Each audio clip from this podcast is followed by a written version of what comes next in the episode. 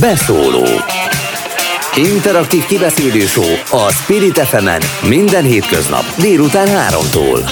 Várjuk hívásaikat a 0630 116 38 44-es nem emelt díjas telefonszámon. A mikrofonnál Hont András. Derűs délután kívánok mindenkinek, itt is vagyunk a stúdióban, és velem szemben ül Kerényi György, ahogy fogalmazott az Origo sorosista sajtó legenda. Szia! Remélem lehet hallani. Na szóval, te a Tilos Rádió alapítója vagy a Magyar Narancsnál dolgoztál, majd a Rádió C-t alapítottad meg, majd elmentél a közszolgálati rádióba dolgozni a 2000-es évek végén. És kezdjük is el, mert több aktualitása van annak, hogy beszélgetünk. Az egyik az, hogy a 15 éves évfordulója volt a 2006-os sajnálatos eseményeknek a múlt héten. Két filmet is bemutattak ezzel kapcsolatban. Te a Magyar Rádióban dolgoztál akkor, amikor az összödi beszéd felvétele megérkezett. Ben voltál éppen akkor, amikor a motoros futár hozta a felvételeket? Várj, itt valami, valami nem stimmel. A Ja, tudom, mi nem stimmel. Rossz. Igen, tényleg nem volt pirosabb. Na, tehát akkor Kerényi Györgyel beszélgetünk, mindent, amit rólad elmondtam, azt uh, uh, hallgatók hallották, amit te mondtál, abból pedig semmit, ugyanis uh, rossz gomb volt begyomva. De még szerencsére semmit nem mondtam, mindössze annyit, hogy 2006. szeptember 1-től voltam a Kossuth Rádió főszerkesztője, tehát két hete két hete voltam ott bent, amikor, amikor megkaptuk ezt a felvételt. Nem voltam bent, hétvégén kaptuk. Az elnök kell vették fel a kapcsolatot, úgyhogy akkor pont nem voltam bent. Szombaton kaptuk. Döntened kellett neked az ügyben, hogy lejátszátok-e? Hárman döntöttük el, igen. A Sók Gyuri az elnök volt, én voltam a Kossuth főszerkesztő, és a Koston belül a hírműsorok szerkesztőségének vezetője, akkor a Stankóci András volt. És mi hárman döntöttünk. Hát teljesen ugyanazt gondoltuk, mint a hárman, teljesen evidens volt, hogy le kell adni. Lehet, hogy nektek evidens volt, de ugye rajtatok kívül megkapta még két orgánum a beszédet, és ehhez képest a beszédet magát ti hoztátok le. Az akkori origó és még nem is... Valamelyik tévé, már nem tudom, hogy az RTL vagy a TV2 kapta még meg. És ennek ellenére az akkori közszolgálati rádió volt az, amik ezt a beszédet lehozta. Érezted annak a súlyát akkor? Hát nem. Utólag visszagondolva abszolút nem. Tehát az ember ezt mint egy fontos hírértékű dokumentumot kezelte. Nem tudtuk, hogy ez végeredményben ennek a publikálása a kétharmadhoz is vezet és hát elég direkt összefüggés is volt közte, közben pedig egészen brutális dolgok is történtek. Nem, akkor mint egy nagyon, mint ahogy egy újságíró egy nagyon fontos megszerzett dokumentumot kezeltük, csak nem tudtuk azért akkor, hogy ennek történelmi jelentősége is lesz. És Megpróbáltatok-e ellenőrizni? Nem volt-e olyan elgondolásatok, vagy valamilyen rossz érzés, hogy ott esetben a felvétel nem igazi? Hát de természetesen, de hát mondjuk egy hangfelvételt kevés helyen tudtak jobban leellenőrizni akkor, mint a Magyar Rádióban. De hát akkor minden kicsiket kizárólag számotokra kiderült, hogy a miniszterelnök hallható a felvétele. Igen, igen. Most, amikor vannak visszaemlékezések 2006 szeptemberére, októberére, érint ez téged valamiatt különösebben?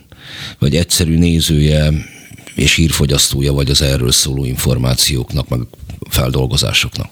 Hát nem érint különösebben, az, az elég drámai volt. Tehát ugye lejött másnap este, az vasárnap volt, azt hiszem. Vasárnap nézem más otthon a, a netem a tévét, és, és láttam, hogy ég a tévé, meg minden. Tehát, hogy ilyen teljesen elvadultak a dolgok. És akkor úgy egy ideig néztem, néztem, este 10 volt, 11, akkor fölhívtam a sukot, próbáltam hívni, de az meg biztos aludt aztán azt a Hankócit fölhívtam, hát, hogy be kéne mennünk, mondtam, hát, hogy kéne csinálnunk egy breaking news, de hát fogalmunk se volt, hogy egy ilyen rádióban, ahol, ahol egy hihetetlen szervezet működik, és hogy, hogy egyáltalán mit kell csinálni, ez nem olyan, mint egy online szerkesztőségbe bemegyünk, és akkor, na, akkor most betöltünk pár anyagot a CMS-be, hanem ott le kell állítani az adást, ennek különböző izé, felelősei vannak, de akkor bementünk, és persze az, az a, a krónika riporterek örömmel száguldottak be, és akkor gondolom olyan éjféltájban elkezdtünk rendkívüli adást nyomni. Az utcai események egy jelentős része a Bródi Sándor utca körül zajlott. Ebből érzékeltél valamit? Volt olyan rádiós munkatárs, akinek úgy kellett elmenekülni a helyszínről? Abszolút, persze. Hát, hát akkor ugye bementem, ez vasárnap volt, aztán 17 7 volt 18, 17 azt hiszem. És akkor hát 20, akkor benne is maradtam másnap, tehát több mint 24 órán nem aludtam, és akkor másnap este mentem el.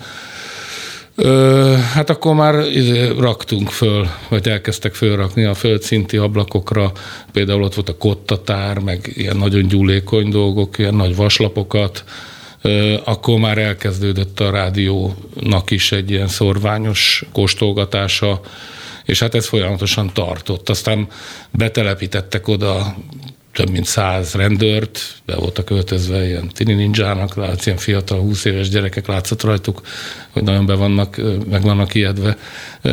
Vagy hát azért több, majdnem 200 bajtársukat verték meg a előző egy-két nap a tévénél, úgy emlékezik, nagyon bennem maradt, hogy így ott a pagodába, vagy ott a, a tárgyalóba, hogy így ütötték egymást, hogy szokjad, szokjad, szokjad.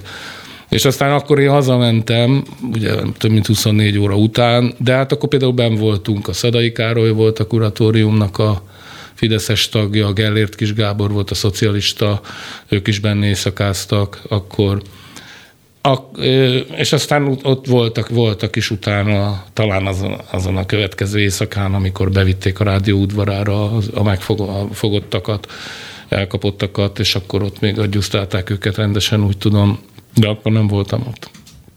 De a túlkapásokból érzékeltél valamit? Tehát, hogy azok a rendőrök, akik ott magukat tuningolták fel, mert a tévészék... Ezt mondom, hogy akkor éjszaka, amikor oda behorták, én már nem voltam ott, hazamentem aludni. De a későbbi napokban ez ugye már nem csak egy éjszaka hát volt. Ott, ott, ott már nálunk utána ez nem volt. Tehát a súh akkor szólt a rendőröknek, úgy emlékszem, a nyolcadik kerületi kapitánynak, hogy ide ne hozzák be, ne hozzák be az embereket ne legyen ez egy gyűjtő, és nem is hozták.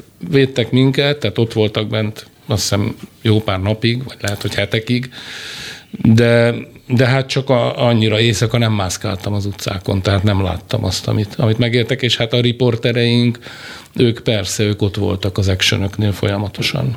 Ők hát azért a mondjuk az október 23-ai történések sem zajlottak tőletek túl messze, hiszen az Asztóriánál volt az eseményeknek a forpontja. Hát. ami azért nincsen messze a rádiótól.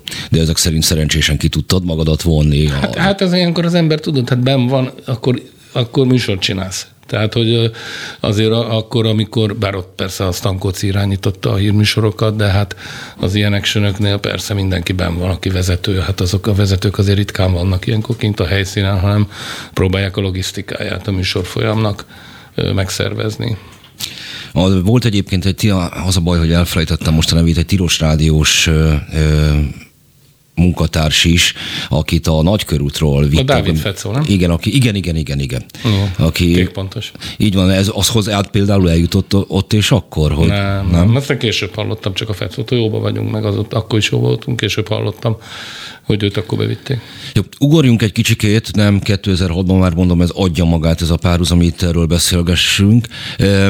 Mi volt abban az időszakban számodra a legfontosabb, ami 2006-tól 2010-ig történt a Magyar Rádiónál. Akkor azért elég radikális változások történtek rádiós vonalon. Nálatok is a Kossuthban is, meg a Petőfi is egy igen jelentős irányváltáson esett át. Hát azt gondolom, hogy mi akkor csináltunk abban a négy évben egy közszolgálati rádiót, és ezt azt gondolom, hogy még azok is elismerik, akik akkor sérelmeket szenvedtek, mert, mert hát teljesen átalakítottam, vagy átalakítottuk a Koston a programingot, tehát az például egy fontos rész volt, hogy a Kossuthról minden zenét kitakarítottunk, a Petőfi meg egy csak zenés rádió lett, ami korábban kvázi egy kis, kis kosutként működött.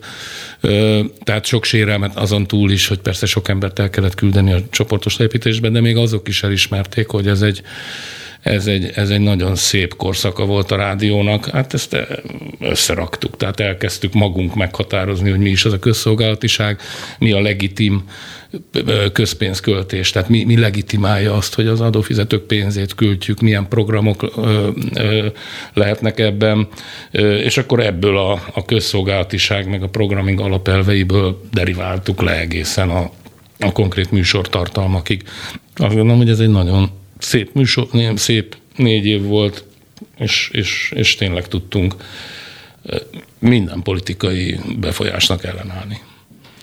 Nekem egyébként az első kvázi munkahelyem a Magyar Rádióban, mert ifjúsági riporterként tevékenykedtem, kevékenykedtem ott még kamaszként. Hihetetlen nagy múltú műhely volt. Egyébként nekem, nekem nagyon felemelő is volt. Tehát egyrészt, hogy bemész azokba, soha nem voltam, hát egyszer-egyszer vendégként, vagy valami. De hát hetekbe telt, mire egyáltalán nem tévedtem el és olyan, olyan erős vállalati, vagy mondani szokták, kultúrája volt az egésznek. Ami persze benne volt az előző húsz év médiaháborúja, a, a kondorérának a nagyon direkt politizálása, majd aztán az alelnöki vezetésű rádiónak. Tehát úgy mindenki bevonult a lövészárkába a, a, a, a, és a kis műsor szigetén. Érdekes, hogy nem bántották egymást. Egyébként a kondor sem nagyon rúgott ki még a csúcsérában voltak azok a kirúgások, nem rugott ki a liberálisok közül se, se nagyon embereket. Szóval, hogy nagyon magas szakmai tudás volt, amely szakmai tudást a politika és nagyon, nagyon, nagyon megfertőzte, de, de, de úgy érzem, hogy, hogy sikerült neki fungot adni, és ezek az energiák, ezek a tudások, én rengeteget tanultam akkor a, mert más típusú újság, hiába a rádió indítottam, de hát ez ég és föld volt. Ott nem is készítettem, mondjuk itt se készítettem műsort Kossuth főszerkesztőként, de marha sokat tanultam ezektől a, az úgymond öregektől, vagy az idősebbektől. Az egy komoly szakmai műhely volt a Magyar Rádió, a külösöknél legendásan, de máshol is, más műfajokban mű, mű, mű, is. Na jó, akkor egy érdekes ponthoz érkeztünk, mert hogy talán össze lehet vetni az időknek a változását, akár sorsodon keresztül, mert hiszen te úgy érkeztél a rádióba, hogy a Rádió C, az ország egyetlen roma rádióját alapítottad, vezetted, csináltad, amire, ami a működésére az első Orbán kormány alatt jutott valamennyi pénz, tehát anélkül föltetőleg nehezen hát tudtatok. a frekvencia engedélyt ők adták meg, egy fideszes többségű ORTT körmendékes Judit vezette. És ez számodra egyébként azt is jelentette, vagy olyan illúziókat is táplálhatott, hogy mondjuk 2010 után sem fog radikálisan más világ jönni? Már hogy érted? Hát, hogy például az, hogy Nekem a... 2010-ig tartott a Magyar Rádióban szerződésem, a négy éves szerződésem volt, tehát 2010-ben lejárt augusztusban. Értem, amit mondasz, hogy a... De egyébként sem maradtam volna. Miért nem maradtál volna? Hát, mert azért azt lehetett tudni, hogy a Fidesz Na ezt akkor erre akartam rákérdezni, hogy, hogy ezt lehetett tudni, vagy nem lehetett igazából tudni, mert mondom, van olyan pozitív tapasztalatod, hogy mondjuk az ORTT adja meg a rádió célra az engedélyt, ad valamennyi pénzt is hozzá, az az éra. Hát az azért egyrészt elmúlt, akkor a Fidesznek nem is volt, ugye csak 50% a volt, másrészt az, aki engem a Fideszen belül segített abban, vagy hát mondjuk a rádiócét segítette abban, hogy, hogy frekvenciát nyerjünk, ő már a Fideszben akkor perifériára szorult.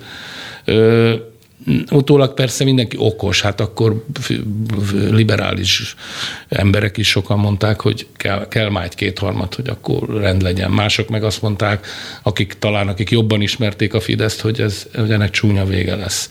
Nem akarok ilyen hazabölcselni, nem tudom. Semmiképp nem maradtam volna, én soha nem maradtam semmilyen helyen, ahol a, ahol a, a függetlenségnek bármilyen befolyásolása történt, vagy kezdődött, és azért erre volt esély. Na, erről beszéljünk még. Igen, de ez a vita valóban ott volt 2010 környékén, és nagyon sokan a magyar sajtóban is azon az állásponton voltak, amit te mondasz, hogy á, nem kell itt izé túrettegni. Nem én mondom, én csak Tudom, idéztem. nem, tehát Igen. amit idézesz, nem, nem, idézel, nem kell itt túrettegni az egészet. Volt egy ilyen, arra próbáltam utalni, hogy, hogy benned voltak-e ilyen érzések, vagy, vagy, vagy azt gondoltad volna, hogy azért kiegyensúlyozottabb média viszonyok Én jönnek ak- majd. Akkor kezdtem el küldözgetni a szívimet nyugatra 2010 őszén, amikor Lázár János kiállt a pofátlan végkielégítések alkotmánybírósági elmeszelése után, és Lázár János kiállt, hogy akkor innentől az alkotmánybíróságnak a jogköreit jelentősen csökkenti a Na nézzük ezeket a szívi küldözgetéseket. Tudni, hogy, itt, hogy itt akkor húzó, itt, itt húzós idők jönnek. Na akkor ezeket a CV küldözgetéseket nézzük. Mi történt, miután elküldözgetted a CV-det? Hát, Tehát az önéletrajz. Szóra, szóra sem adtak. Hát egyébként a rothadó nyugat nem kellett, neki, nem kellett nekik egy 48 éves volt főszerkesztő, furamód.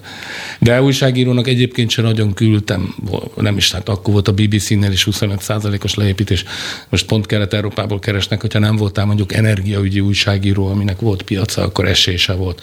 Tehát mivel nekem úgy azért volt egy ilyen 20 évem, ami, ami a média, meg ennek a, a, a roma, illetve a szoció határán zajlott, hát régül a médiában, de hogy, hogy elég komoly tapasztalatokat, meg talán szakújságóri tudást is felszettem ebből, ezért inkább ezen a vonalon kezdtem el küldözgetni mindenféle szervezeteknek.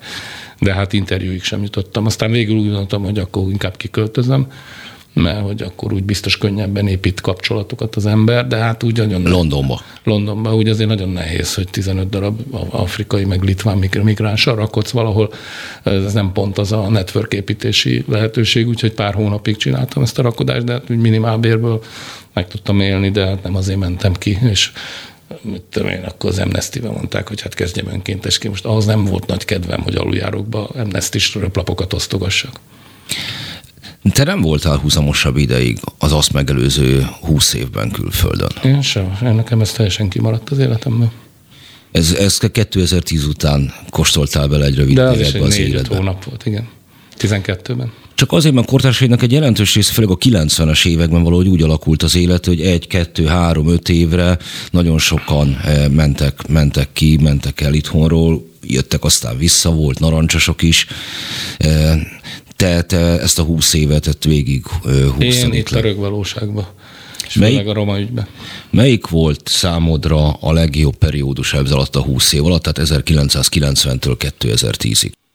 Hát nagyon nehéz ezt így utólag megmondani, de hát logikusan minden, szerintem mindenki az én korosztályomból, aki mondjuk 20 éves volt a 80-as években, és ebben mondjuk hát ebbe a pesti alterebb, füstös, nem is tudom, kocsmás, kultúrás közegben szocializálódott a bölcsészkaron, meg a szamizdaton, meg ezeken, meg e körül, azoknak nyilvánvalóan a rendszerváltás következő két-három év volt, amikor még amikor hihetetlen terek nyíltak ki, amikor foglalt ház volt a, a, izé, trafó mellett, emlékszem, ott elfoglaltak francia színészek valami házat, és ott ilyen kultúrás. Tehát, hogy, hogy olyan sok kreatív energia szabadult föl, ami egyrészt a kocsmák, különböző alterhelyek alakításában, de mindenféle más is nem tagozódott be, akkor még ez a generáció nem lett az establishmentnek a része. A városnak még itt volt ez a szocialista rohadás, de még a befektetők nem vették át az uralmat teljesen, ezért a városfejlesztésnek is ezek a befektető diktálta rombolásai is elmaradtak.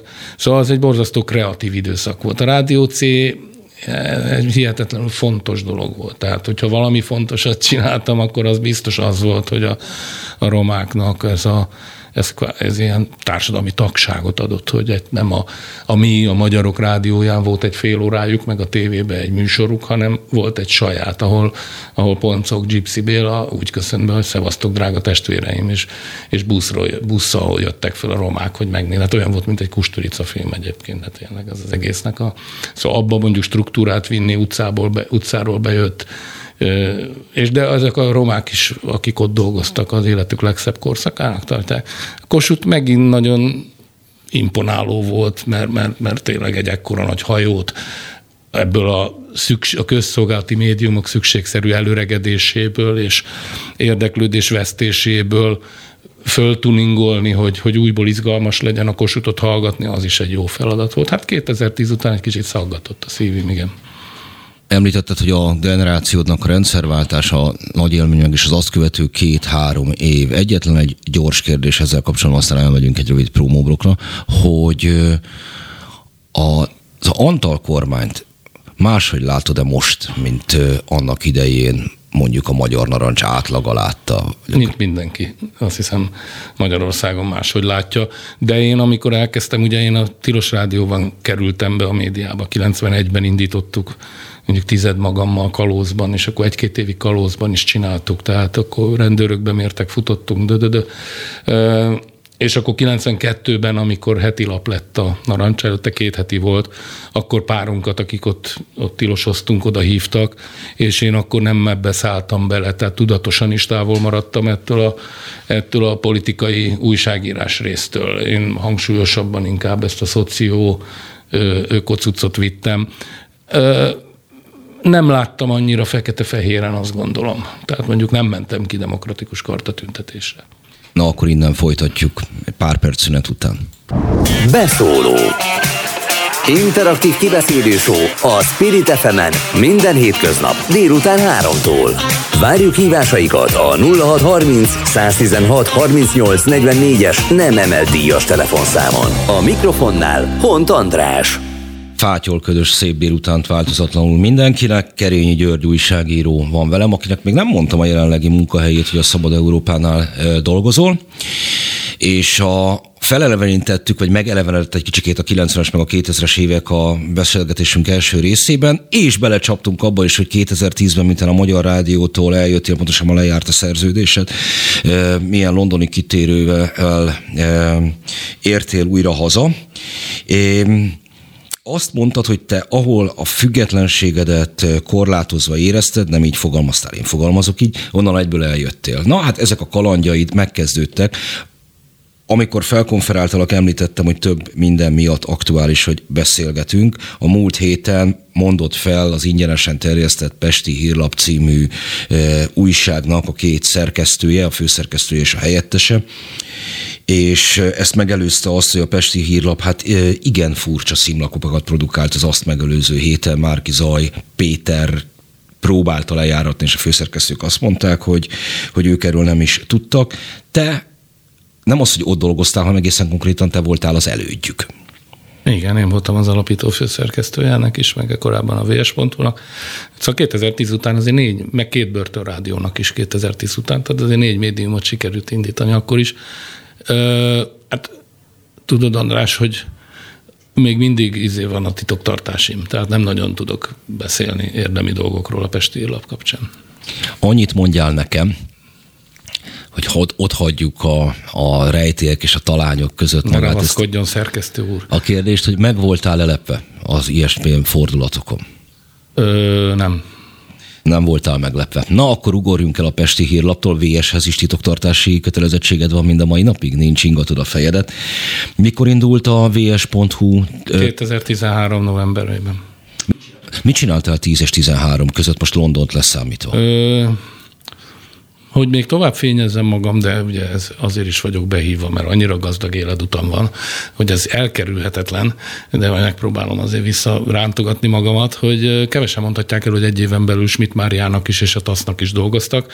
Én ezen viszonylag kicsi halmazba tartozhatom, mert hogy a Schmidt Mária is fölkért, Szóval 2010 után próbáltam minden egyébként a soros. Talán esetleg Petri Lukács Ádám tud ilyesmiket mondani, de szerintem nem ő nem tasznál. úgy. Tasznál nem. Ő nem volt a tasznál.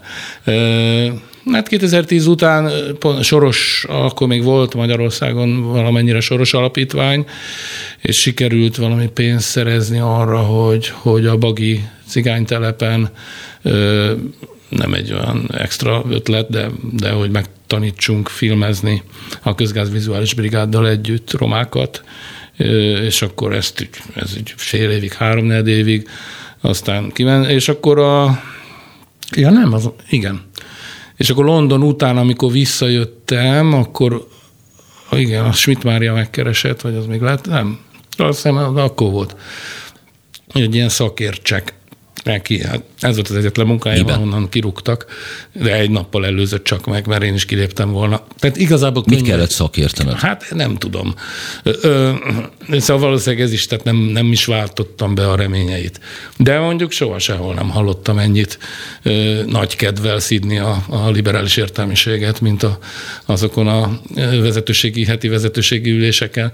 Ö, igazából könyvet szerkesztettem, meg kiadványt szerkesztettem, meg mit tudom én, akar csinálni valami rockmúzeumot, és akkor arról írtam valami konceptet, de hát egy ilyen fél év volt, nem belsősként, hanem ilyen számlásként, de hát aztán nem váltottam be a reményeit, de szerintem nem is. És én is akartam jönni, mert hát látszott, hogy, hogy a kormánynak egy ilyen rendezvényszervező cége lett akkor. A Terrorháza Múzeum. A TASZ-nak meg, amikor Tóth Gábor Attila lett a TASZ elnöke, akkor ő hívott engem oda kommunikációs vezetőnek. Csak aztán egy fél év múlva a, a, a, a, a, a társaság leváltotta őt. Ugye ott akkor még egybe volt az Egyesület, meg a munkavállaló, ami azért mindig problémás és akkor én is eljöttem. De minden esetre ez volt, és akkor 2013. augusztus közepén kerestek meg, hogy van itt egy, egy, egy konzervatív fiatalember, befektető, aki, aki szeretne egy középen álló portált fiataloknak, dö, dö, dö. Azt aztán persze hamar kiderítettük, hogy nem ő a valós tulajdonos, hanem Szemerei Tamás. És akkor ez novemberben elindult, én, én a választások után egy hónappal már föl is mondtam. Beszéljünk nem tudom, hogy van-e még jelen pillanatban VS, mert hogy elém nagyon Nincs régen már. került, az egész biztos, hogy nagy ambíciókkal indult el ez a, a, a portál. Egyébként többünket hívtak is akkor a, a VS közeli emberek. Nem tudom, hogy a tudtoddal vagy a tudtodon kívül, de hogy például az egyik szakmában nagy nevű ö, srácot a kreatívtól, engem is kerestek, mert aztán a, a, a, a VS-nek a VS rovatát, tehát a pro-kontra rovatát az én rovatomban író egyébként extra tehetséges, és itt ebben a műsorban már szereplő tehet Péter, gardírozta hát egy én kértem föl rá. Így van. A VS rovatra, igen, a Pétert. És hogy... Egy-két embert már előtte megkerestek, azt tudom. Én már kaptam készen két igen, csak többünknek, akiknek volt veszteni valója akkor a, a, még a magyar médiában, úgy voltunk vele, hogy nekünk nem, nem, nem teljesen tiszta, hogy ki a tulajdonosi kör, vagy melyik a tulajdonosi kör? Hát ezt lehetett látni azért, az azért nem csak mi, hát ezt mindenki tudta hamar, hogy a Szemerei Tamás, de Szemerei Tamásról akkor még nem lehetett tudni. Tehát Szemerei Tamás akkor a pénzének a nagy részét nem a magyar közbeszerzéseken szerezte, hanem például Németországba szállított az autópályákra, nem tudom, milyen elektronikus cuccokat. Aztán, aztán nyilvánvaló lett, amikor nyilvánvaló lett számomra, hogy itt valójában a politika, illetve a közbeszerzések befolyásolására van felhasználva, lenne felhasználva ez a médium, még annyira középen állóként is, akkor, akkor én mondtam, hogy oké, okay, ez az ő pénze, akkor még nem voltak Magyar Nemzeti Bank alapítványok, meg ilyesmi, az, az, az egy évvel utána, és akkor hát, többieknek is mondtam, hogy hát itt a ner a a, a szőrös keze, úgyhogy én akkor megyek. De hát ezután még odajött a fél origó, és aztán egy év múlva akkor, amikor már vállalhatatlan volt nekik is, hogy, hogy a Magyar Nemzeti Bank tartja el a lapot, akkor felálltak. Volt, most beszéljünk egy kicsit a tartalomról a VS-nél, mert nagy ambícióval indult a lap, hogy nem egy hagyományos hírportál lesz. Ez mennyire vált Volt például egy kísérletetek, nem ezek a multi... Nyugati példa ez a Snowfall. Snowfall. Igen, abban azt mit csináltok először, de hát aztán gyorsan mindegyik médium csinált egyet. Hát Itt igen, arról van szó, hogy egy olyan felület, ami fut végig hosszan-hosszan-hosszan a monitorod, hogy görgeted le, és szöveg, és kép, és, és hanganyag. meg, ahogy scrollozol, akkor meg elindul egy videó. Tehát egy ilyen, egy ilyen multi platform, tehát hogy, hogy nem csak szöveg és nem csak kép, hanem ezeknek az infografikáknak egy nagyon kreatív, nagyon vizuális, nagyon esztétizált. Aztán ez azért elég Nem lett ez túl, túl esztétizálva például, mert amikor nem tudom, végignéztem az első kettő ilyet, akkor mondtam, hogy nagyon szépek ezek, de... Csak egy... nem éri meg. Igen. Tehát azért ezen egy fejlesztő, art direktor, meg, meg két-három fejlesztő folyamatosan dolgozott, mert hogy a sztorit, tehát három hét alatt hogyha hajtanak, akkor össze tudsz rakni, de az nem jön be kattintásba. Tehát egy kattintás alapú üzleti modellbe ki tudsz alakítani, a brandingbe fontos szerepe volt. Egyébként a VS szerintem egyáltalán nem volt kitalálva jól, amivel az én szerepem is benne van, de hát én már azért jó részt készen kaptam.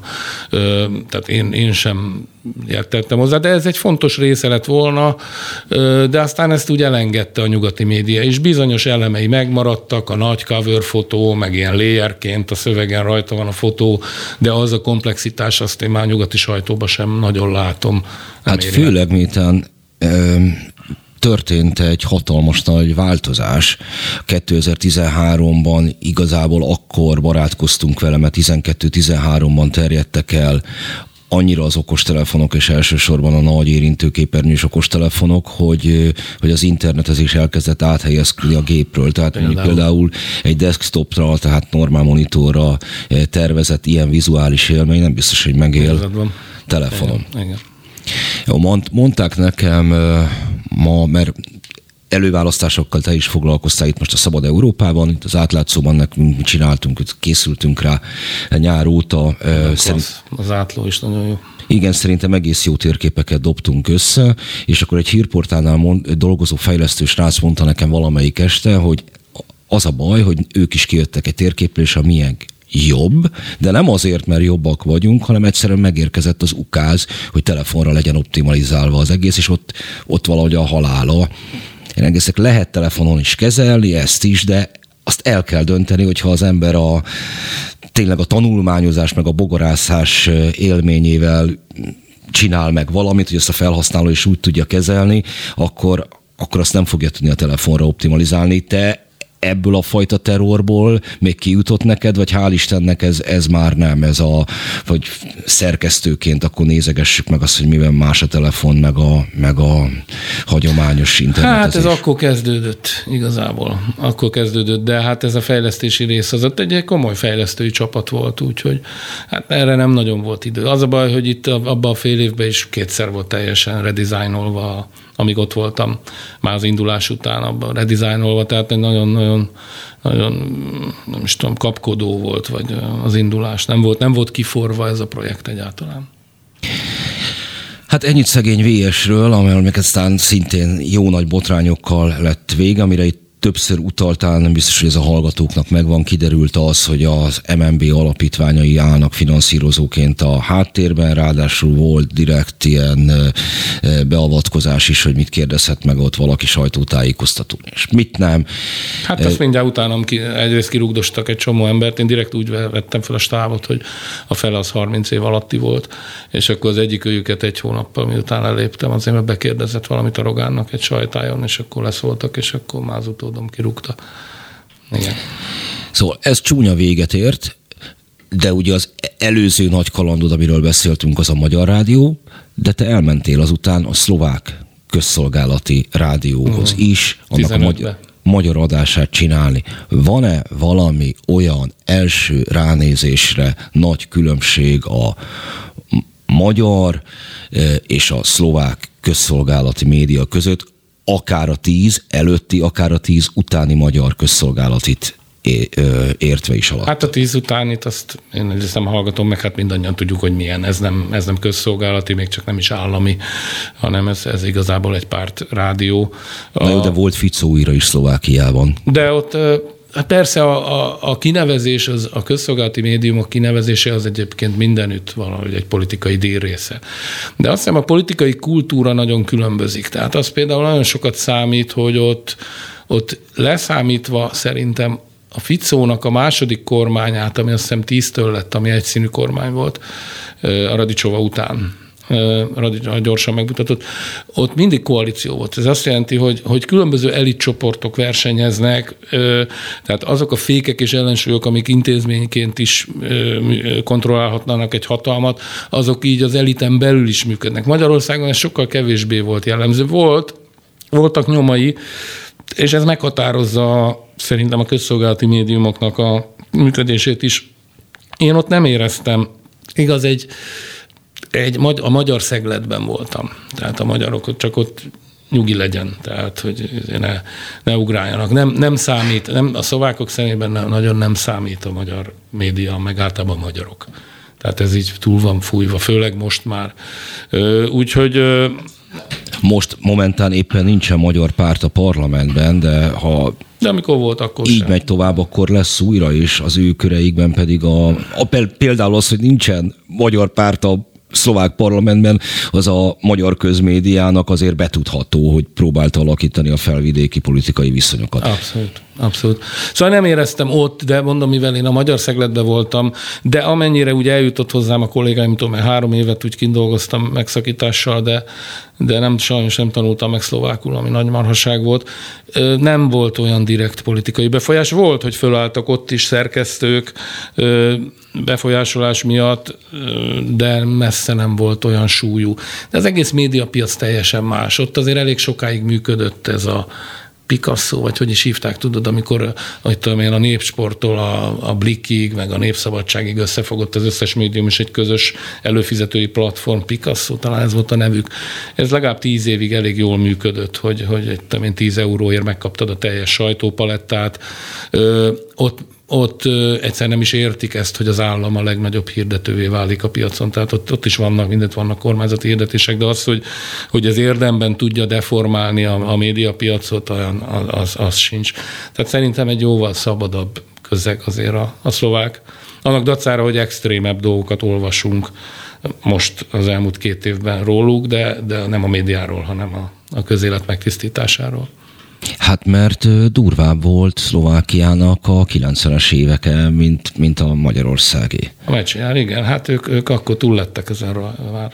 Nem csak Mecsiár, hanem a Dezső Andris ugye kollégám volt kétszer is a, a HVG-nél, és aztán úgy miatta néha elsüllyedek a szervezett bűnözés különböző részeinek tanulmányozásában, hát, hogy a szlovák alvilág létrejött, és ez föltetőleg egybefüggött azzal, hogy egy fiatal állam, egy új állam is született, és egy csomó mindent kontrollálni nem lehetett, az egy nagyon-nagyon-nagyon érdes és, és nagyon nyers viszonyokat tudott Szlovákiában korábban teremteni, amit körülbelül az időtájt kellett elkezdeni feldolgozni, igen. Amikor Bár azért, ha visszaemlékszel, a 90-es évek magyar közéletében is azért elég markánsan jelen volt a, a szervezett bűnözés. Hát az olajszökítéstől kezdve a robbantásokig és hát ez a két, most, most már még jobban is látjuk, ez a két bűnözői kör, ez, ez, ez azért össze is kapcsolódott több ponton. Tehát sokan voltak akkor a magyar bűnözők közül, vagy többről tudok, aki, amikor Pintér Sándor belügyminiszter lett, akkor gyorsan emigráltak Szlovákiába.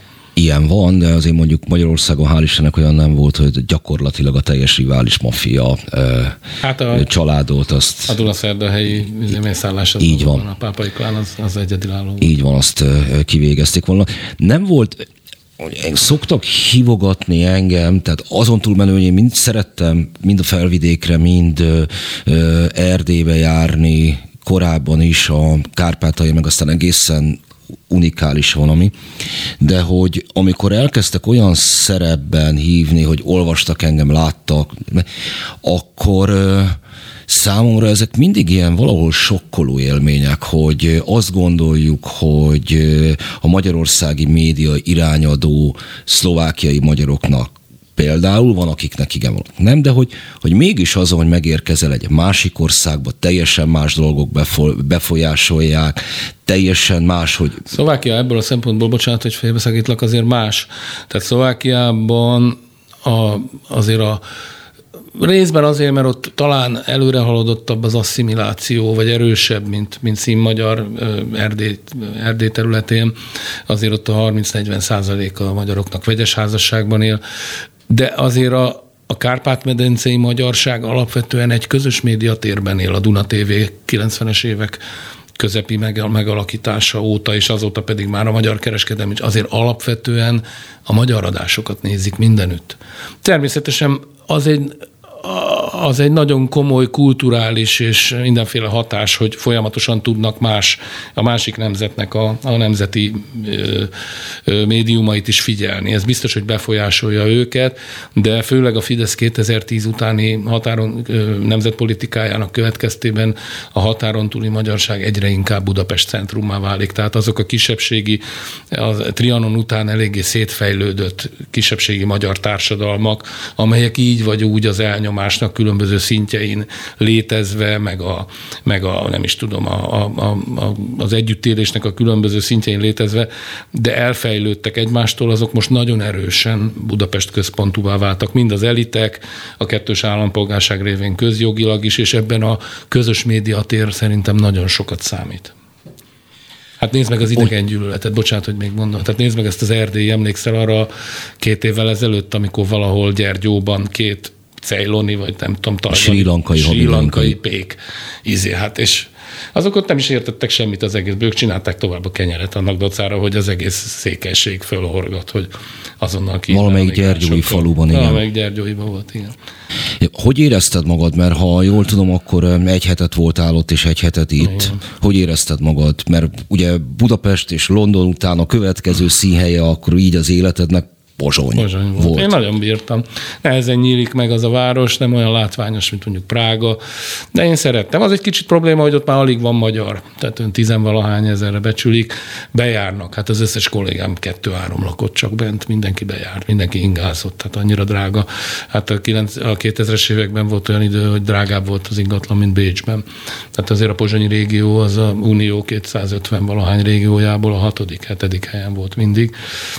Úgyhogy elképesztően drágák az ingatlanok, én nagyon bírtam. Tehát ez pont, amit, amit az előbb elkezdtél mondani, az, az hogy, hogy, hogy kulturálisan az egy, az egy nagyon impresszív dolog, hogy, hogy ők azért máshogy gondolkodnak, mint mi.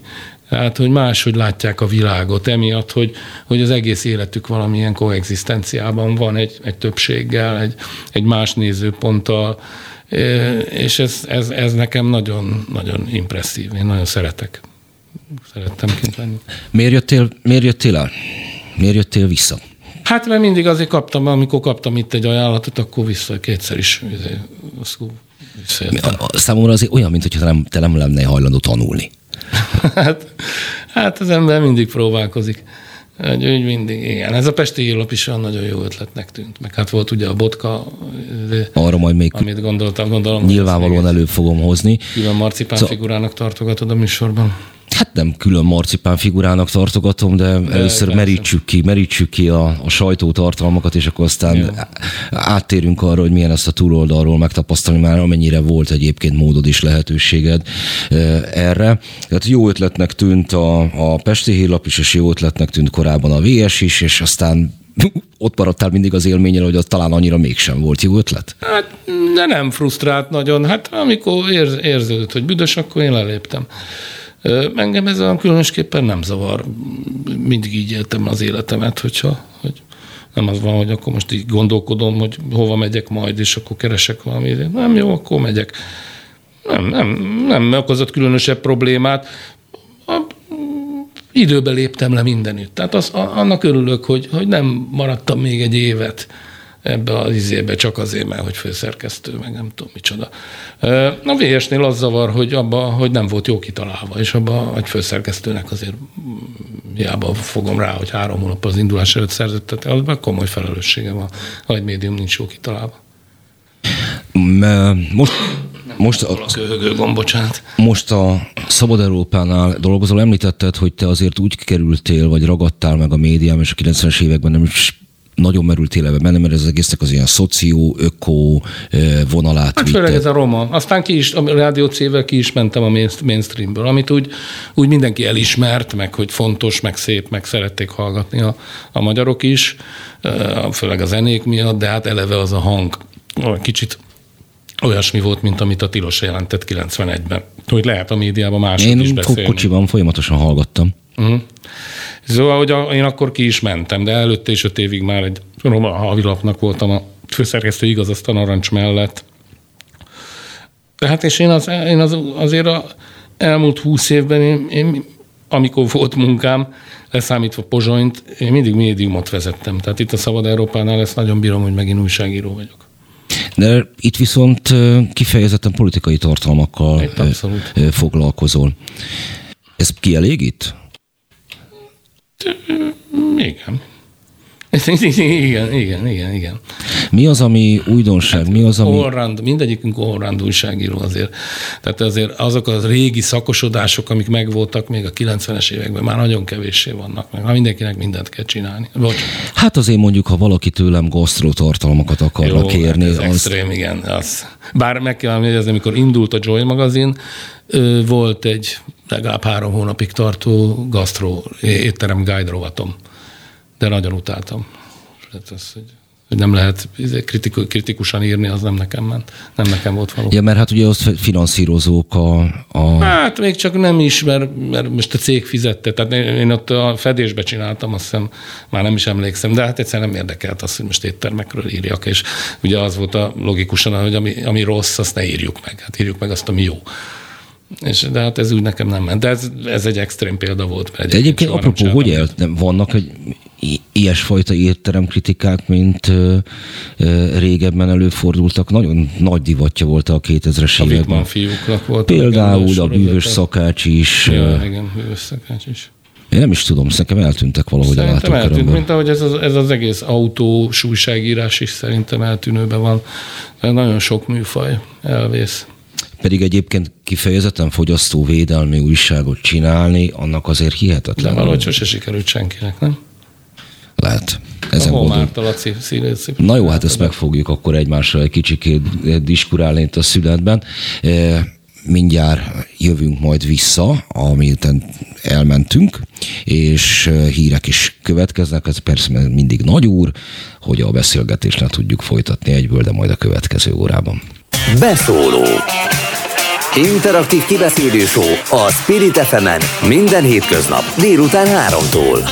Várjuk hívásaikat a 0630 116 38 44-es nem emelt díjas telefonszámon. A mikrofonnál Hont András. Továbbra is szép délután kívánok mindenkinek. Kerényi György újságíróval folytatom a beszélgetést. Pontosabban most jön életednek az a szakasz, amikor nem voltál újságíró, ugyanis a szlovákiai közszolgálati médiában ban dolgozva a Pátria Rádiónál eh, kaptál egyszer csak egy ajánlatot. 2016 nem akkor 17. kapt, azt én tudom. 2016 nyarán rendezték a Magyar Szocialista Párt kongresszusát, amikor is az MSP leváltotta az addig pártot vezető Tóbiás József Botka László duót. Botka László visszament Szegedre teljes egészében, tehát az országos politikából egy darabig kivonult, ám a komoly válságban lévő MSP rájött, hogy talán nem a legjobb döntést hozta meg 16 e, nyarán, ezért 2017 elején Motka László miniszterelnök jelöltnek jelölte. És ebben a funkciójában kért téged föl 2017 kora nyarán, tavaszán, tavaszán hogy legyél az MSP kommunikációs vezetője? Hát pontosabban, hogy az ő kommunikációs vezetője, de hát, hogy az egyben azért a pártot is jelentse, az elég evidens volt, hogy ne, ne össze-vissza beszéljenek a, a miniszterelnök jelölt és a pártja, és akkor négy hónapig, egészen addig, amíg Botka László ö, föl nem mondott. Azért elementettem fel az egész történetet, mert te erre akkor nem figyeltél? Nem, nem... Már mire? Amit előbb mondtam, hogy valaki olyan kért fel téged kommunikációs vezetőnek, akit a saját pártja szűk egy évvel korábban megbuktatott. Nem, mint tagadás nem. Én arra figyeltem föl, hogy 2017, amikor ugye én soha nem akartam politikai kommunikációval foglalkozni, én mindig újságíró identitásom is van, nem a bot másik végén álló, és, és arra figyeltem föl, hogy itt van egy csávó, aki, aki egyszer csak mond egy baloldali dolgot, hogy fizessenek a gazdagok. Az egy nagyon ütős antréja volt a botkának akkor, és akkor csak mint politika figyelő ember, most tök független attól, hogy én mit gondolok róla, meg hogy én ennél biztos egy kicsit liberálisabb vagyok, na de hogy végre van valami arculata annak a pártnak, aminek eddig még szerintem sose volt. És akkor úgy néztem, hogy na, hát akkor itt még akár, és akkor volt ez a Bernie Sanders, meg mindenütt ment Piketty, meg mindenütt ment ez a elosztáspolitikai, nem is tudom, baloldalnak a politikai megreformálásának az igénye, vagy, vagy egy ilyen radikális változtatás a kapitalizmus rendjében, ami azóta sem csitult egyébként. Mit tagadás, amit mondasz, arra nem figyeltem föl. Jó, hát... Aztán az, az hamar föltűnt, hogy mintha nem tudná átvenni a párt erőközpontjai felett az uralmat. Na most, amikor, hogy, hogy érkezett ez az ajánlat? Hát az ő tanácsadói kerestek meg, és akkor, akkor kicsi vacillálás után azt mondtam, hogy hát ez egy komoly kihívás, akkor a Lacival is találkoztam, Botkával. És egymás tenyerébe csaptatok elsőre? Igen, lényegében igen. Na akkor mesél erről a ezt követő négy hónapodról, ami szintén, szintén, mint a felvezetőből hallhatják, megint csak nem sikerült túl hosszúra, egészen pontosan négy hónapra sikerült a négy hónap. Igen. Hát izgi volt, izgalmas volt. Izgalmas volt. Fú, hát most nem, nem tudom, hát most ugye mindjárt kezdődött a plakáttörvény körüli hercehurcával, amit a, a Fidesz meg a MSZP majdnem megszavazott együtt, meg egyébként az LMP is majdnem megszavazta. A, hát erről te akkor azért sokat írtál, emlékszem, meg később is.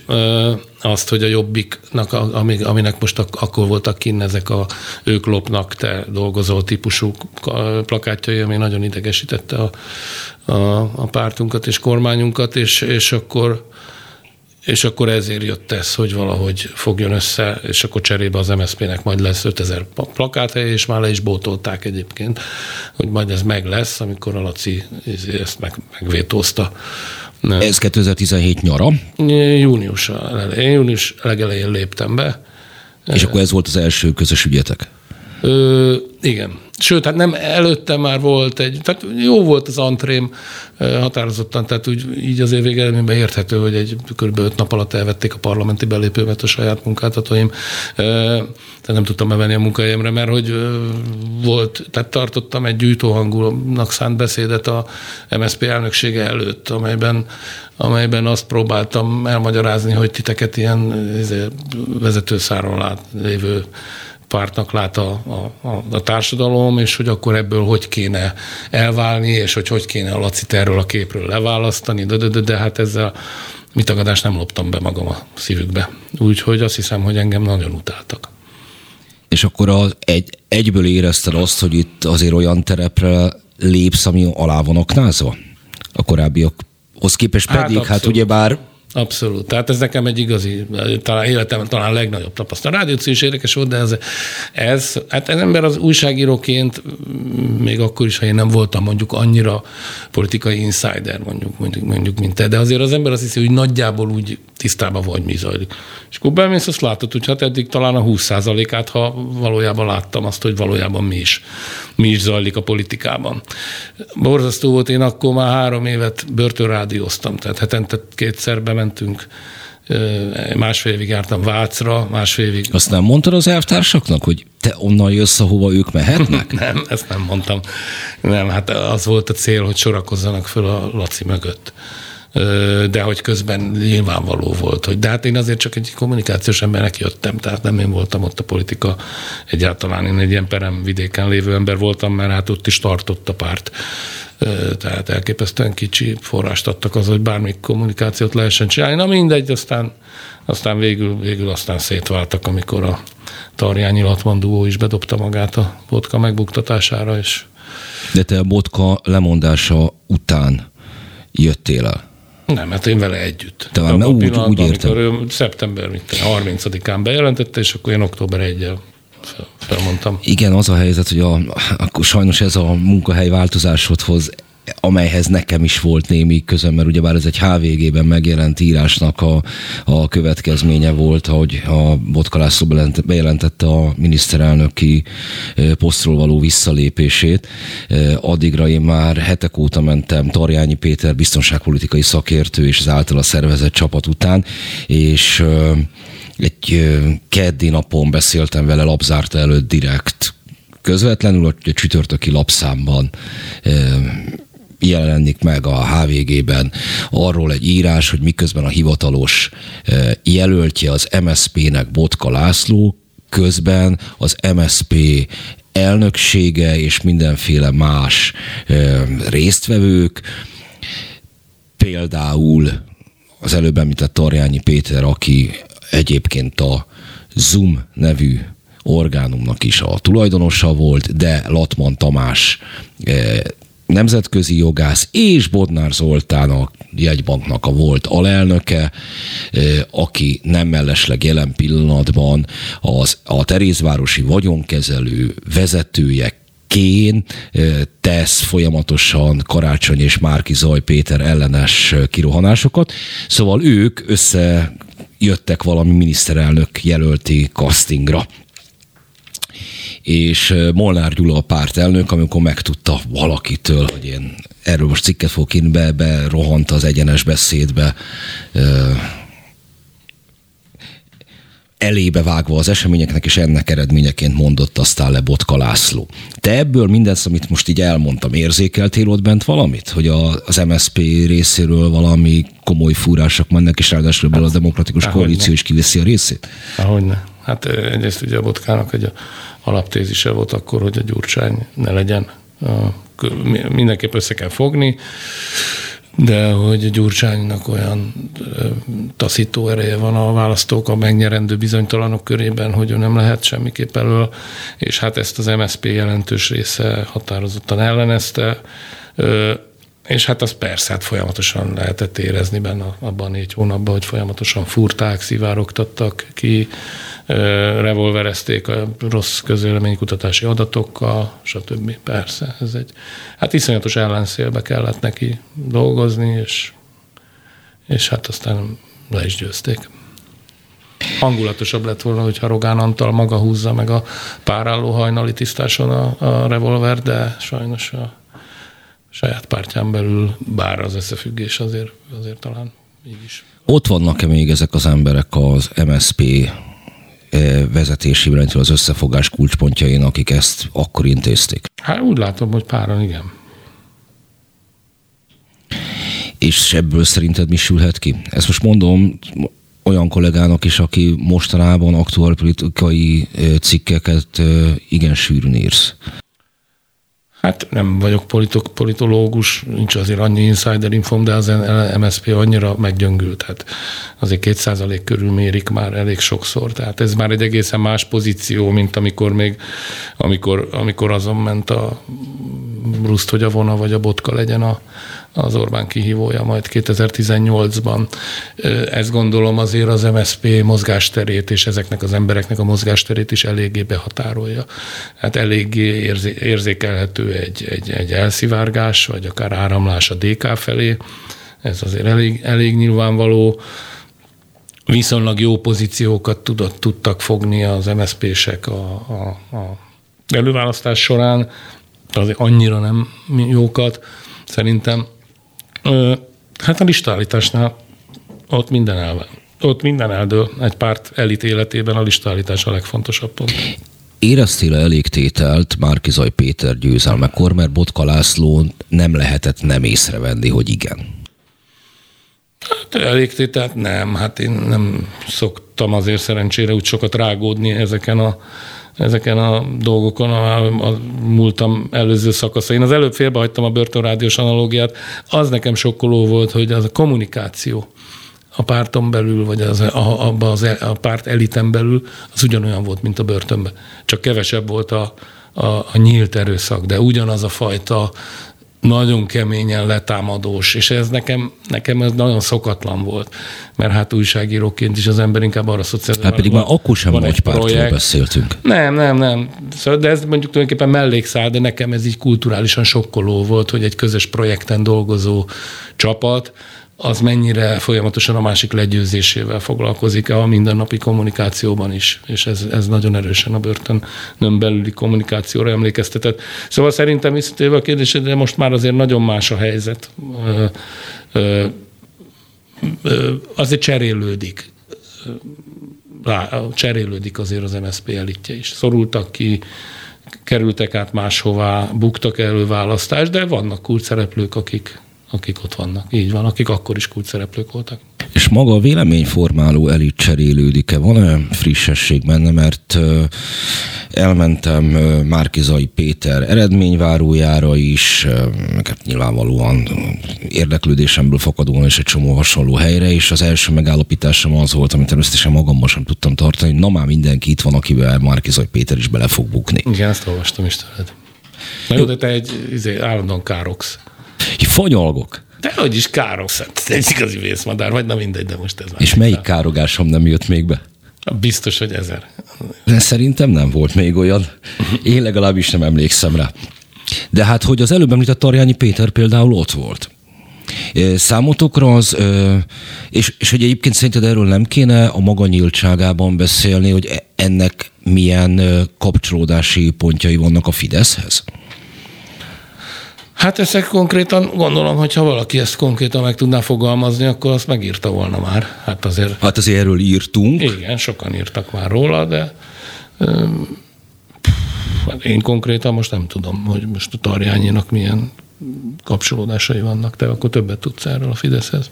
Jó, ugorjunk egy kicsikét vissza az időben, mert 2016-tól vezettem fel az életednek ezt a szikasz szakaszát, amikor te még nem is tudtad azt, hogy az MSZP-hez közöd lesz, de 2016 őszén történt még egy esemény, bezárt a népszabadság.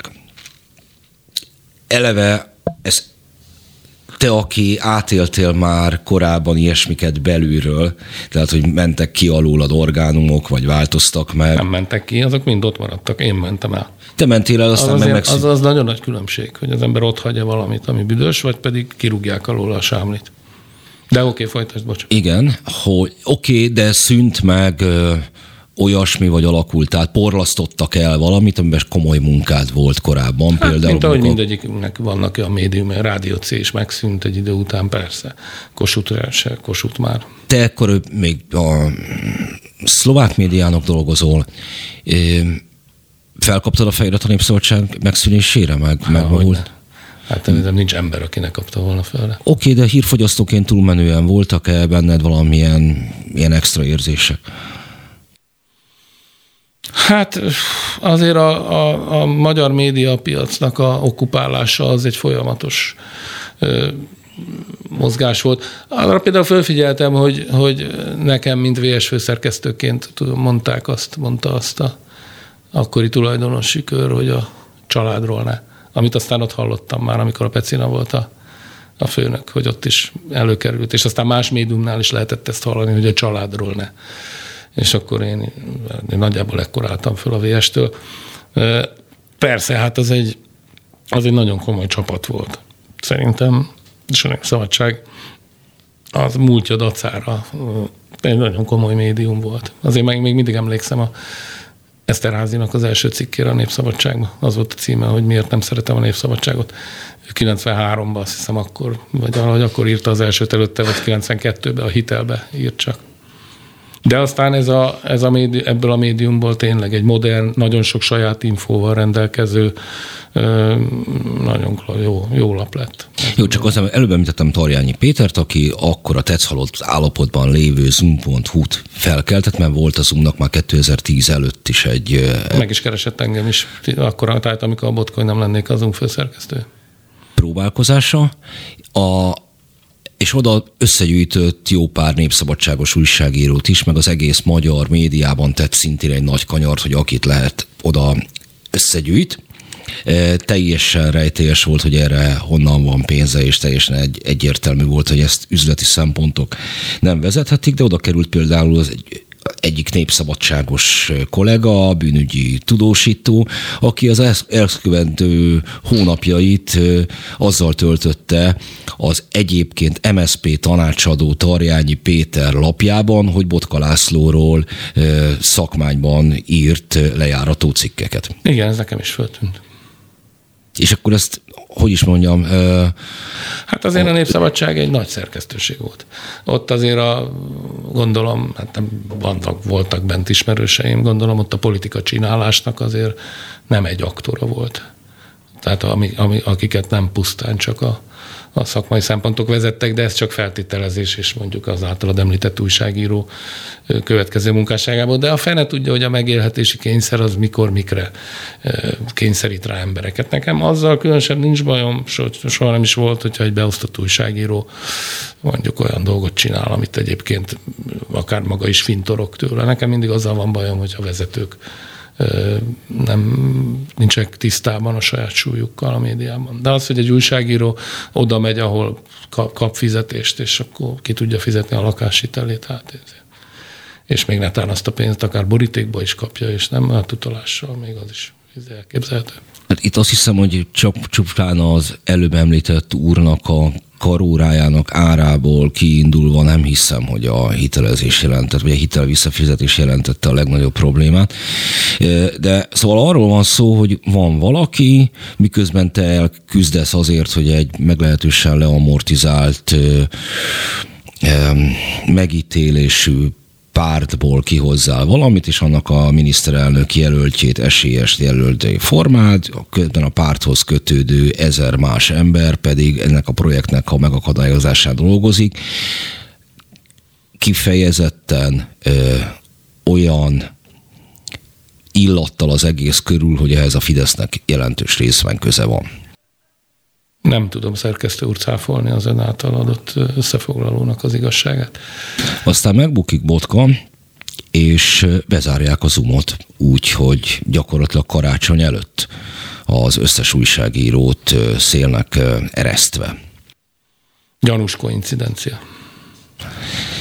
Jó, hát akkor ezeket itt bőszen bólogatva és sokat sejtetően egymásra hát, nézve. tudunk csinálni. Hát most ezt megállapítjuk. Ja, nem tudjuk. Majd tíz év múlva biztos több minden kiderül ezekről. Hát ha egyébként kiderül, mert most is egy csomó mindent tudtunk előre, tehát ugyanebben a cikkben, amit én előbb mondtam, amelynek hatására Botka lépett, én azért mondjuk az előbb említett biztonságpolitikai szakértőnek a múltját felelevenítettem. Ő 2002-ben került a politikának a, a, a látókörébe, amikor elszámoltatásért felelt volna valójában pedig ment körbe a, a korábbi ciklushoz kötődőnek vélt hát itt cégeken. Mindig, itt mindig az a kérdés, nem tudom, lehet, hogy, hogy, hogy, hogy itt valójában csak az ellenzék és a kormánypárt összejátszásáról van-e szó, vagy mondjuk divatos szóval egy ennél mélyebb össze, mondjuk egy ilyen mély államról van szó. Mert azt, azt azért sokan megírták már, hogy közös bizniszek vannak, meg a 70-30, meg minden, de lehet, hogy ennél mélyebb. És ezek a titkosszolgálati rendőrségi figuráknak az egzisztálása nem pont Arjányi mert ő akkor még nem volt.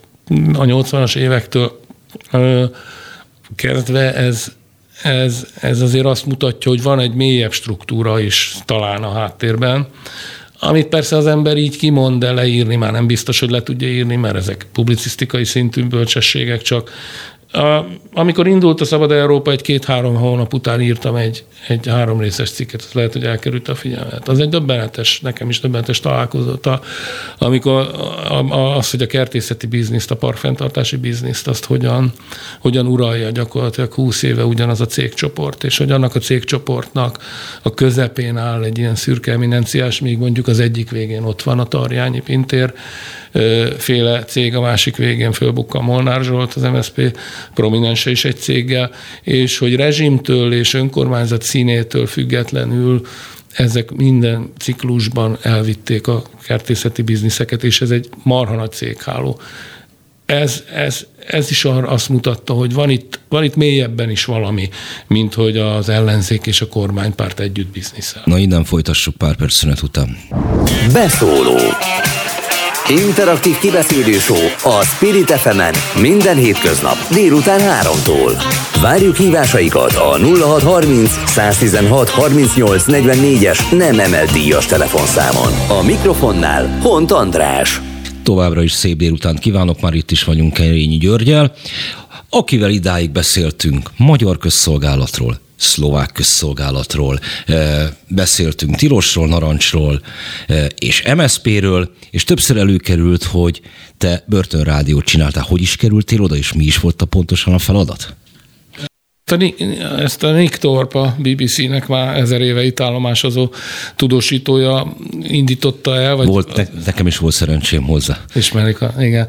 És hogy, hogy Angliában hogy Nagy-Britanniában ezek a börtönrádiók a reintegrációnak nagyon fontos eszközei, és BBC-sek mentorálják őket. Tehát megtanítani a, a fogvatartottakat, vagy egy csoportjukat rádiózni, és ők saját műsort csinálnak, ami csak ben hallható. És akkor csináltunk egy egyesületet, ketten voltunk újságírók, meg pszichológusok, egy-két pszichológus, meg aztán más teljesen random önkéntesek is beszálltak, és kaptunk akkor még lehetett a a, a Váci Fegyházba, kezdtük el a Rácsefemet, ott megcsinálták a fiúk, és aztán én párad magammal átmentem másfél év után a gyorskocsiba, ahol a női a Hessefemet megcsináltuk. A Hess, azt tudod, az a, a Hesszelő, aki, aki figyel, amíg a kollégák éppen kirabolnak valamit, illetve a Zárkán, az a kukucskáló részt is Hessnek hívják.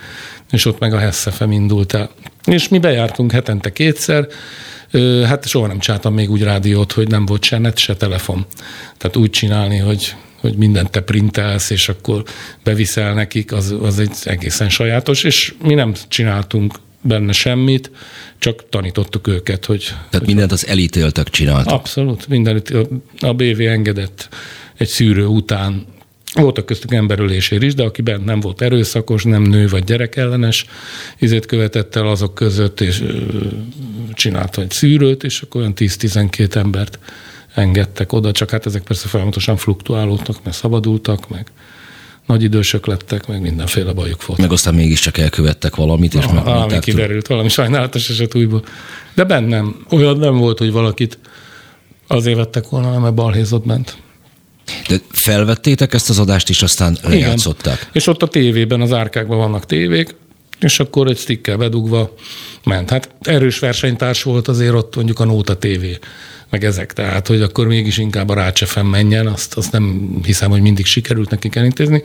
Ez ott bent, bent, vagy a könyvtárban, Vácon a könyvtáros tette be, és a tévének az egyik csatornáján tudták hallgatni. És hallgatták is, de volt, ah, voltak... Hallgatták. Én úgy tudom, hogy hallgatták, hát ugye ezt nem, nem nagyon tudtuk szűrni, vagy mérni, de úgy Mert tudom, hogy, hogy nektek ugyebár csak azzal volt kapcsolatotok, aki részt vett a rádió készítésben Persze, elítélt. meg a nevelőtiszt, meg a BV személyzet, de nem a többi, hát találkoztunk velük, mert hát mindig be kellett zsilipelni, meg, meg, meg mit tudom én, például a könyvtárban volt a Vácon a, a, a szerkesztőség, tehát úgy találkoztunk velük. Voltak olyan műsorok, amik amik, amik úgy meg is fogták. Nehéz volt őket eljutatni a mélységig, hogy ha már itt vagytok ebben a saját élethelyzetben, akkor egyrészt magatokról, de például volt egy interjú Vácon, tudom, egy, egy ott megerőszakolt pasi beszélt, sikerült, mert őket ugye folyamatosan szállítják is. Tehát, hogy... tehát a börtönben megerőszakolt. Igen, igen. Aki ott volt két-három hétig, mert hogyha mit tudom, Nyíregyházán van tárgyalásod, de mit tudom, Mária Nosztrán vagy, akkor nem az vagy bepakolnak egy rapszájtóba, hanem elvisznek valahol mondjuk Pestre, ott leraknak egy kóterbe, és akkor ott vagy két-három hétig, amíg, két hétig akár, amíg azt nem gyűlik annyi, aki oda megy és akkor egy így oda került. Tehát megerőszakoltak, és ő, ő hajlandó is volt beszélni, mert egyébként ezt azért nagyon szégyelni való, tehát ebben a macsó kultúrában ez, ez még akkor is, hogyha ez a homoszexualitás azért egy, az ott van a mindennapokban, de ez egy eltitkolt dolog. Tehát voltak ilyen anyagaik is, nem sok. Tehát ahogy hallgattam a, a, a, a brit börtönrádiókat, ők sokkal mélyebbre mentek a bűn, a, az erkölcs, a megtisztulás, a felelősség ügyében. A mieink nem mentek annyira. Lehet, hogy időben... Mik voltak a témák többnyire? Hát portréműsorokat sokat csináltak, vallási műsort sokat csináltak, de ilyen szórakoztató reggeli műsor, tehát azt szerették a legjobban, mindig van egy-két ilyen beszélőgép. És akkor ott Mentek zenék is közben? Persze, persze, vittünk be nekik nagy zeneparkot, volt külön Roma műsor, az mindenütt volt, Bácon is, meg, meg, meg gyorskocsiba is, egyházi műsor, hát ilyen történelmi érdekességek, hát leginkább egymással beszélgettek. De voltak, tehát vittünk be nekik vendégeket, tehát azt imádták a legjobban, Alföld is bejött, meg, meg jöttek be, hát nekik is egy érdekes élmény volt, és hát a, a, a fogvatartottak meg hát nagyon boldogok voltak, hogy ekkor a sztárokkal beszélgethetnek. Volt konfliktusod? Volt konfliktus helyzet ez alatt az időszak alatt? Nem, nem. nem. Térjünk vissza erre a megerőszakolt srácra nagyon hülye kérdés, pontosan nem is tudom, hogy hogy tegyen fel jól ezt a kérdést, de hogy próbáld ezt az élményt visszaadni, amit őt el, mit mond el, mi, mi, mi történik ott abban a, a szituációban? Hát ugye nem voltunk jelen a, az interjú felvételeknél, a BBC-sek sokkal jobban belenyúlnak a, a kintiekbe. Nem ők csinálják. De az, interjú felvételeknél azért nem voltatok jelen, mert ugye elítélt beszél, elítélt Persze, persze. Tehát ők ért külön máskor, mert egyébként mit tudom én, kedden délután, meg szombat délelőtt kihozták nekünk az árkából, akkor összeraktuk a heti műsort, de azt már aztán egyedül is csinálták. Megbeszéltük a dolgokat, tanítottuk őket interjúkérdés, interjútechnika, mindenféle dologra, de magát az interjút nem ott vették föl, én már csak a, a mustert hallottam például, amit fölvettek.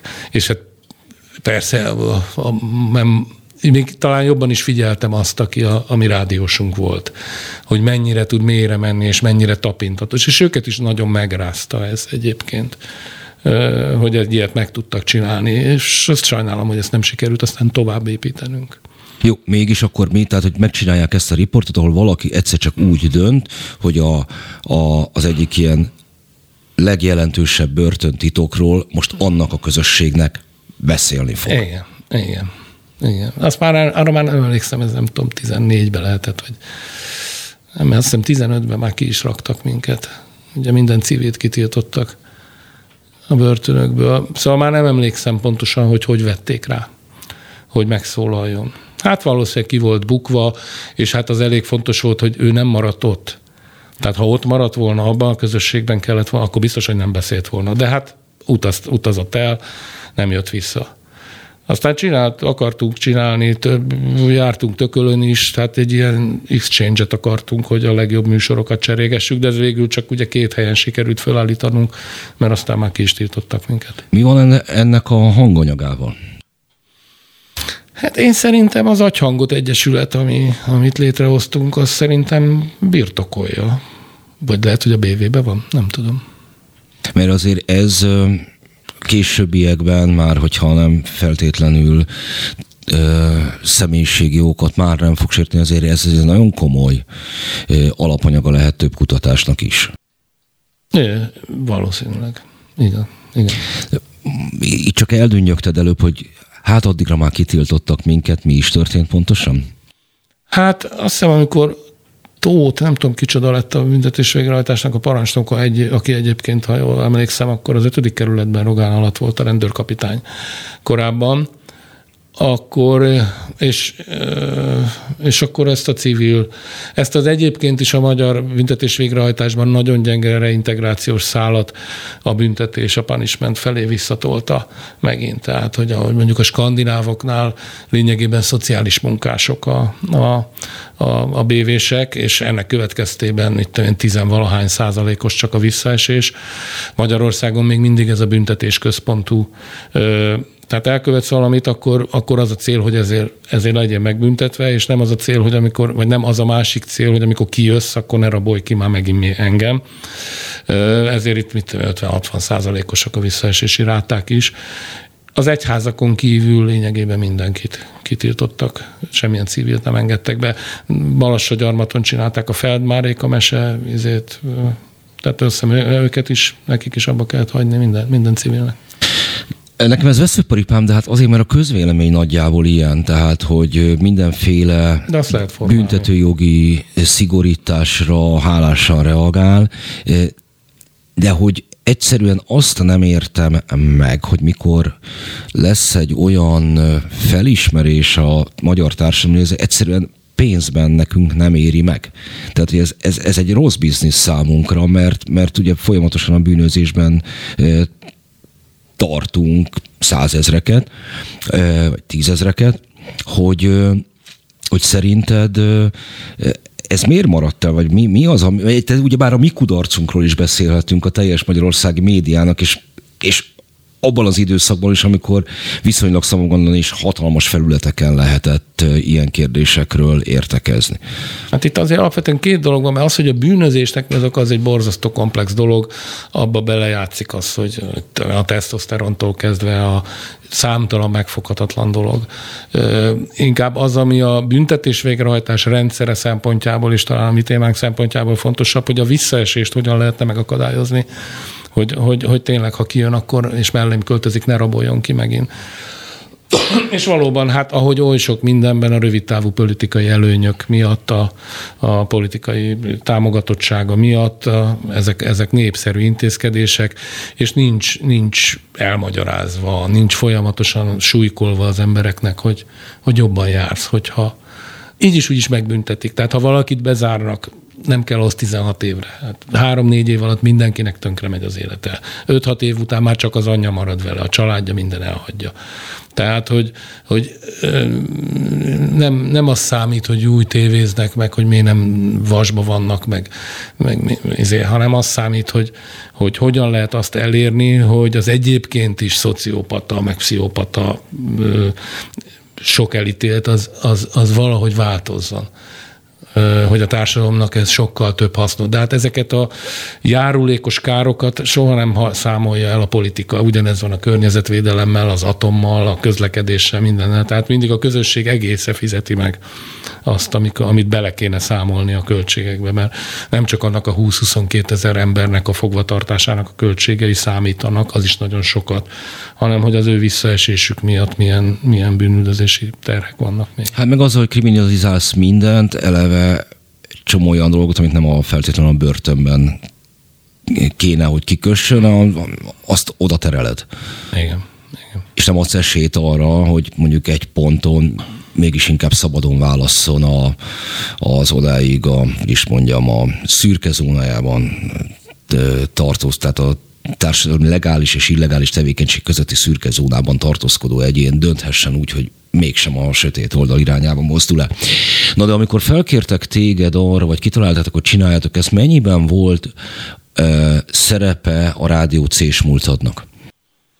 Hát biztos, hogy volt, hát nagyon sokat dolgoztam romákkal korábban is, a rádió cél, Narancsban is ez volt az egyik fő témám, meg öt évig egy roma főszerkesztő is voltam, és hát a börtönök tele vannak romákkal természetesen, úgyhogy biztos, hogy ez ez, ez hajlamosított is rá. Meg hát szeretem az ilyen. Gálcsóként ez hogy, hogy bukkantál erre a témára?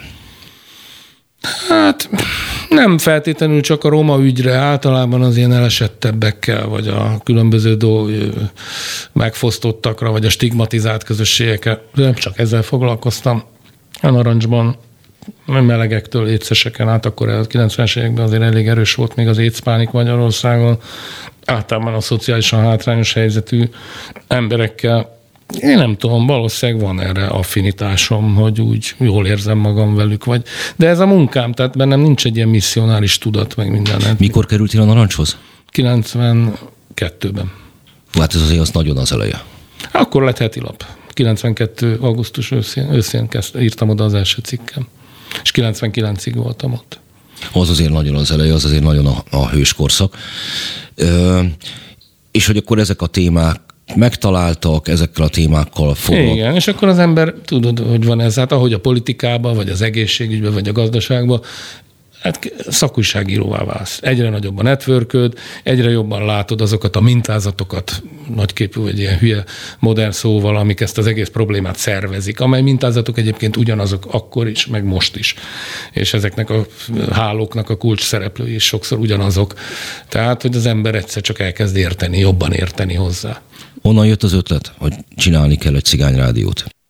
Az nem az én ötletem volt, a roma értelmiség már a rendszerváltás közvetlenül megelőzően, meg utána akart teljes joggal roma intézményeket, múzeumot, kultúrházat, könyvtár, nem tudom, nem könyvtárat talán nem, meg rádiót. Sokan nekifutottak már, korábban is, Daróci Ági is, katalizátor, tudom, mi még tilosos kalózok voltunk, és, és már akkor a Daróci Ági szervezet fiatal romákból egy közösséget, és minket odaívtak, nem is tudom, talán a Simó Gyurival voltam ott, hogy beszéljünk a rádiózás tapasztalatairól, de hát mi akkor még a Aki kergetet... aztán később hol tűnt fel? Mármint hát, a Simon. lett egy bizniszmen. Hát lett a, a Matávnak egy főembere, most pedig egy fokomon. Beszélj csak azért, mert azért ezt nem tudom, hogy lehet egy... alapító ér, volt. Tudom, érzékeltetni azt, hogy hírt undergroundról beszélünk, börtönrádióról, majd milliárdosról hirtelen hát, Az establishment részei lettünk, ez megint generációs kérdés, tehát, hogy amikor Bob Dylan megvette az első Rolls royce tehát, hogy jó, ez minket egyikünket se fenyeget, de... Nem. De, de hogy ez egy... Nem, nem, a műsor után majd mondjuk a számlaszámot a Rolls Royce-ról küldjék. Úgyhogy persze, ki jobban, ki kevésbé, de hát én is a média establishment része vagyok, mit tudom én, 20 éve. Persze nekem fontos, hogy folyamatosan legyenek benne ilyen kihívások is, mint mondjuk ez a börtönrádió, de attól még mainstream médiumoknál dolgozom. Jó, neki futottál, vagy mondta, volt az igény, de mégis az, hogy te futsz neki a Rádió C megcsinálásának, az hogy jött? Hát, hogy az utolsó több csapat nekifutott, és akkor a barát, német Vladimir barátom, akivel a Tilos, aki a Tilos Adának is az alapítója, meg a Tilos Rádiót is voltaképpen ő grundolta, ő hozott össze tízünket. És aztán a média tanácsnak a felügyelő... A közszolgálati kuratóriumnak lett, a, lett az LMP, LMP által delegált, delegált Igen. tagja, és az egyedüli hát. ember volt, aki annak ellenére, hogy ugyebár se nem jogi, se nem ilyen hasonló végzettséggel rendelkezik, hogy hosszan megpróbálta elmondani, hogy mi minden történik ebben a testületben, Igen. és mennyire értelmetlen. Igen, és akkor a, utoljára az autonómia alapítvány, mert aztán Bíró András vette át az alternatív Nobel-díjas autonómia alapítványnak az alapítója, ennek az egésznek a grundolását, és az autonómia alapítvány állt be mögé, és ez fontos volt a fundraisingben, mindenben, és akkor utoljára a Vovát kérték föl, ez a német Vladimir barátom, aki, aki mondta, hogy hát ő ez nem nagyon értes, akkor mondtam, hogy jó van, akkor írok neked izé 40 ezer forintot fizetett érte már is, meg most is emlékszem, egy koncepciót, hogy milyennek kéne. És akkor egy ideig ott csinálták, és aztán mondta, hogy hát figyelj, vedd már te. És akkor csináltunk egy közhasznú társaságot, akkor még volt ilyen, nem tudom, most is van-e. A Non-profit Kft. van helyett. Vova, meg én, meg az autonómia alapítvány voltunk a tolajok, és akkor így hoztuk létre a, a, a Rádió C-t. Tehát a Vova ott maradt továbbra is. Na és az milyen volt belülről? Én mondom, mert beszéltünk itt előbb, előbb mondtam, hogy én kocsiban azért hallgattam, hogy először is mennyit töltöttél benne a rádióban, meg a mindenféle ügyek intézésével, és mennyit voltál mondjuk terepen, hogy megpróbálj összeszedni ö, kollégákat? Á, hát, nem kellett nagyon. Hát egyrészt azért addigra 2000-re amikor elkezdtük szervezni, és akkor csináltunk egy próbaadást, és akkor addigra én már több éve egy romalapnak voltam a főszerkesztője, és a Narancs újságírójaként is sok embert ismertem. Volt ez a Romanoker, ami, ami roma gimnáziumi vagy középiskolás, illetve egyetemista fiatalokat táboroztatott már a 80-as évek legvége, vagy a 90-es évek eleje óta, ott is többször voltam. Tehát volt egy, volt egy kapcsolati háló, ők maguk is jelentkeztek. Hát 20 én voltam az ügyvezető is, meg a főszerkesztő is, tehát borzalmas volt. Daroci Dávid volt a, sokáig a helyettesem, aki aztán kormányszóvívő lett és öngyilkos. Csai Dorocinak a fia. Így van, így van. Tehát nagyon sokat kivett belőlem. Azért is hagytam abba 2004-ben, már nem bírtam. Sorolhat fárasztó volt. Azért az, hogy 50 embernek a fizetésért felelsz. Úgy, hogy ők mondjuk a rokonságban is ők az egyedüli keresők sok esetben. Azért az, az rohadt nagy felelősségi. Narancsban hozzá voltunk már szokva a 90-es években, hogy hónapokig nem volt fizetés, az, az, az, de hát én mégiscsak egy fehér középosztálybeli izé, csávó vagyok, akinek van egy networkje, aki azért tud kölcsönkérni, hogyha ha, ha, ha szorul a hurok. És, és aztán ez így ment, ment, szenvedtünk, szenvedtünk, és akkor végül akkor 2004 elején kaptunk egy nagyobb dózis pénzt, amivel ki tudtuk fizetni, akkor csináltunk ilyen demonstratív leállást is, akkor mind a Fidesz, mind az akkor már kormányzat szocialisták a fejükhöz kaptak. A Szadai Karcsi elintézte, hogy a Kondor Katalin féle rádió vett tőlünk műsort, és akkor volt valamelyik vidéki frekiükön egy Roma egy az nekünk havi 4 millió forint szuper volt. Megyesi elárverezte a uniós csatlakozási okmányt aláíró tollát, ami szintén egy jelzés volt, és akkor ki tudtuk fizetni, meg még maradt is 30 millió számlán, és akkor azt mondtam, hogy szevasztok, én már nem bírom. Mit De ez hatalmas élmény volt. Jó, ez 2004-ben véget ért. Nem, nekem ért véget. Utána Mármint neked a te igen. életedben, tehát foglalkoztál eddig nagyon szorosan ezekkel a kérdésekkel. Látod a magyarországi cigányság helyzetét, és pár évvel vagyunk a roma gyilkosság sorozat előtt. Mi az, ami, ami félrement? Mi volt az, amivel a rendszerváltás társadalma nem tudott mit kezdeni a, a romákkal, a telepekkel, a roma értelmiség saját meg. Azt tudom, azt említetted egy interjútban, hogy például miközben működött a Rádió C, csupán aki nem ment be hozzátok, az az Országos Cigány Önkormányzat egyik, majd aztán az azt követő váltás utáni másik elnöke. Hát Farkas Lóri nem, valóban nem tette tiszteltét nálunk sokszor. Hát figyelj, amit kérdezel, az egy rohadt bonyolult dolog hogy a magyar társadalom miért utálja a cigányokat? Hát, hát mi csak nem is feltétlenül, nem tudjuk egyébként, hát, hogy... azért elég erős a cigány ellenesség, mindig is az volt. Nézd, én a hetedik kerületben nőttem fel. Voltak cigány osztálytársaim, konfliktusaink gyerekként egymással különböző tereken. Arról be tudok neked számolni, hogy, hogy ez a fajta különállás, ez mennyit enyhült az egyszerűen, hogy szabadabb világ lett, lehetett beszélni róla, hivatalos stigmatizáció nem voltak, szóval, hogy igazából a hétköznapi élet változgatott valamelyest. Hát igen, de amíg a szocializmusban, mint a munkaképes korú cigány férfiaknak mondjuk 90%-ának volt munkája, oké, okay, gyáron belüli munkanélküliség sok helyen, de volt egy helye ebben a rendszerben. Tehát ott öltözött azért az öltözőben a, a, az Ózdi kohász mellett. Tehát ezek a szimbolikus választófalak, amelyek mondjuk egyébként a kisebbségi magyar és a többségi ö, ö, nemzeteket is elválasztják egymástól, a románt és a magyart, vagy a szlovákot és a, a szlovák és a magyar között kulturálisan, szimbolikusan nagyon kicsi a különbség. Ezért is nagyon sok a vegyes házasság, mert sokkal kisebb falakat kell áthágni. A, a roma és a magyar között nagyon sok van, és a, a romákat ugye már a 80-as évek második felében elkezdték kirugdosni, hát a szocialista ipar már akkor dölt be, nem csak a rendszerváltáskor. És, és ez a tömegével az utcára került gettósodó, egyre jobban marginalizálódó réteg, amely, amely, amely szükségszerűen fölmutat aztán ilyen, ilyen gettó jegyeket is kriminalizálódástól kezdve mindenig, de ennek még, még történelmi okai is vannak persze. Ez aztán úgy megfertőződik, megfertőzi a, a két, nem is tudom, etnikumnak a viszonyát. Nagyon nehéz, nagyon nehéz kérdés az, hogy, ez, hogy mi ment félre. Nagyon. Például a politika egyértelműen félrement. Az, hogy a politika egyértelműen nemzetbiztonsági kockázatnak tartotta a romákat. Az MSZNP utolsó pártkongresszusán felszólalt Bátori János, a roma ügyeknek a vívője, akit egyébként az Antal kormány is átvett, majd a Hor kormány is átvett, szintén még a beszélgetésünk előző részében lévő mély államra utalnék vissza ő mondta azt, hogy a magyarság, tehát ők már látták akkor, hogy mi várható, de hogy a magyar nemzeti egységtörekvésekre veszélyt jelent ez a, ez a több százezeres, 5-600 ezeres kisebbség, hogyha ez megszerveződik, hogyha politikailag artikulálni tudja magát. Ezért a mindenkori politikai elit, a magyar politikai elit szerintem mindig abban volt érdekelt, hogy ez ne történjen meg. Farkas Flóriánt nem Orbán Viktor találta ki, hanem, hanem Horn Gyula vagy még korábban már az Antal kormány alatt Bátori János konkrétan, még a már a szocializmusban.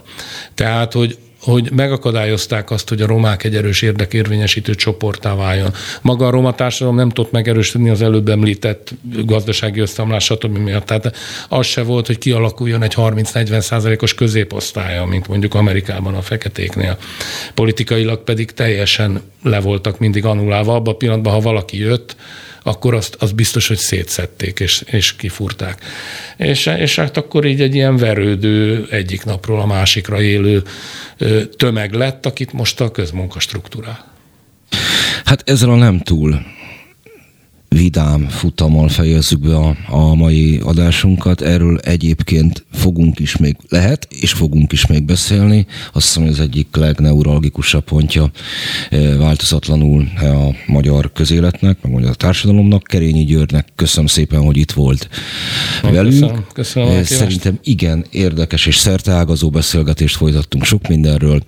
Én ezen a héten már nem leszek, hanem holnap Lampi Ágnes lesz majd, és jövő héten lehet velem találkozni, addig is további szép délutánt kívánok.